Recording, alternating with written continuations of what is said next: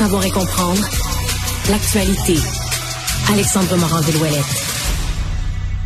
Alors, séance importante, Alexandre, aujourd'hui de ce comité euh, aux États-Unis, ce comité qui étudie euh, la situation du, euh, du 6 janvier de l'insurrection contre le Capitole. Oui, et tout à fait. Et c'est une nouvelle de dernière heure. Mario, il y a eu un vote qui a eu lieu à la fin complètement de ces audiences, un vote pour lequel on voulait faire passer un subpoena, envoyer donc une, une comparution, une unanimité, offre à comparaître, offre à témoigner, assignation pour Donald Trump.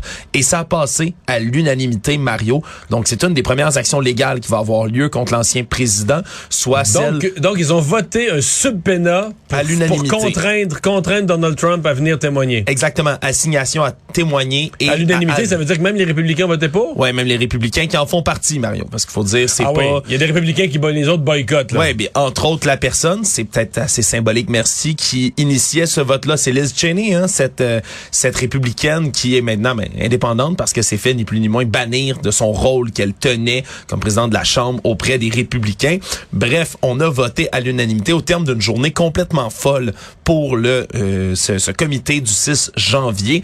On a vu, entre autres, des images qui ont jamais été diffusées des parlementaires, des gens qui étaient là-bas euh, ce jour-là, des gens du Congrès qui ont vécu de l'intérieur l'insurrection. On voit entre autres des gens y mettre des masques à gaz, ni plus ni moins, en prévision qu'il y ait une attaque au gaz à l'intérieur de la part des forces de l'ordre. On voit Nancy Pelosi, entre autres, qui est au téléphone avec la défense nationale, qui essaie de faire venir des soldats sur place pour tenter de stopper tout ça. Mais tout ce qu'on voit de l'intérieur nous dit euh, de Mike Pence et autres, on en avait vu il y a quelques semaines, ça a été une vraie panique à l'intérieur. Les élus américains les plus importants ont eu peur pour leur peau pendant que le président s'amusait à regarder ça de la, de la Maison Blanche. Ouais, et c'est d'autres témoignages qui sont venus, entre autres, des messages partagés par les services secrets cette journée-là. Il y en a plusieurs qui ont trouvé, entre autres, des armes dans la foule, qui en ont vu, qui savaient qu'il y avait des groupes comme les Oath Keepers, par exemple, qui étaient là-bas, des milices d'extrême droite qui certainement allaient chercher du grabuge.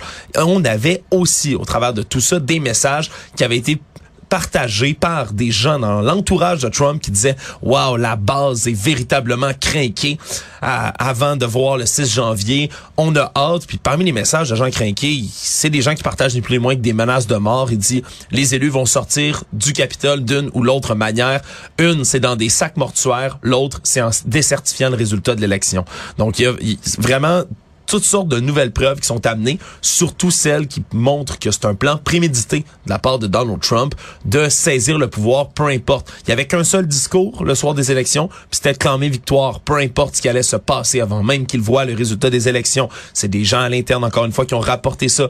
Ensuite, on voulait dire... Donc, le soir de l'élection, il criait victoire de toute façon. Peu importe. Puis il disait le lendemain, on s'arrangera pour dire que l'élection a été volée, pour trouver des scénarios pour essayer de se maintenir au pouvoir. Exact. Et Cassidy Hutchinson, je rappelle, c'est cette euh, jeune euh, aide qui travaillait à la Maison Blanche avec M. Trump et dans son entourage, qui avait déjà témoigné pour le comité. Elle a démontré dans d'autres entrevues qu'elle a faites avec le comité en disant que Trump savait pertinemment qu'il avait perdu l'élection, mais qu'il faisait tout en son pouvoir pour aller la rechercher en se disant que s'il faisait assez d'efforts, il pourrait contourner le résultat des élections. Donc non, c'est vraiment pas nécessairement une lubie qu'avait M. Trump, véritablement la tentative de faire un coup d'État. Et pendant ce temps-là, Mario, autre revirement pour l'ancien président, la Cour suprême rejette l'appel de Donald Trump sur les documents saisis à Mar-a-Lago dans sa résidence l'autre fois lors d'une perquisition du FBI dans une toute autre affaire qui pourrait elle aussi finir par être judiciarisée, des documents classés secret qu'il détenait chez lui.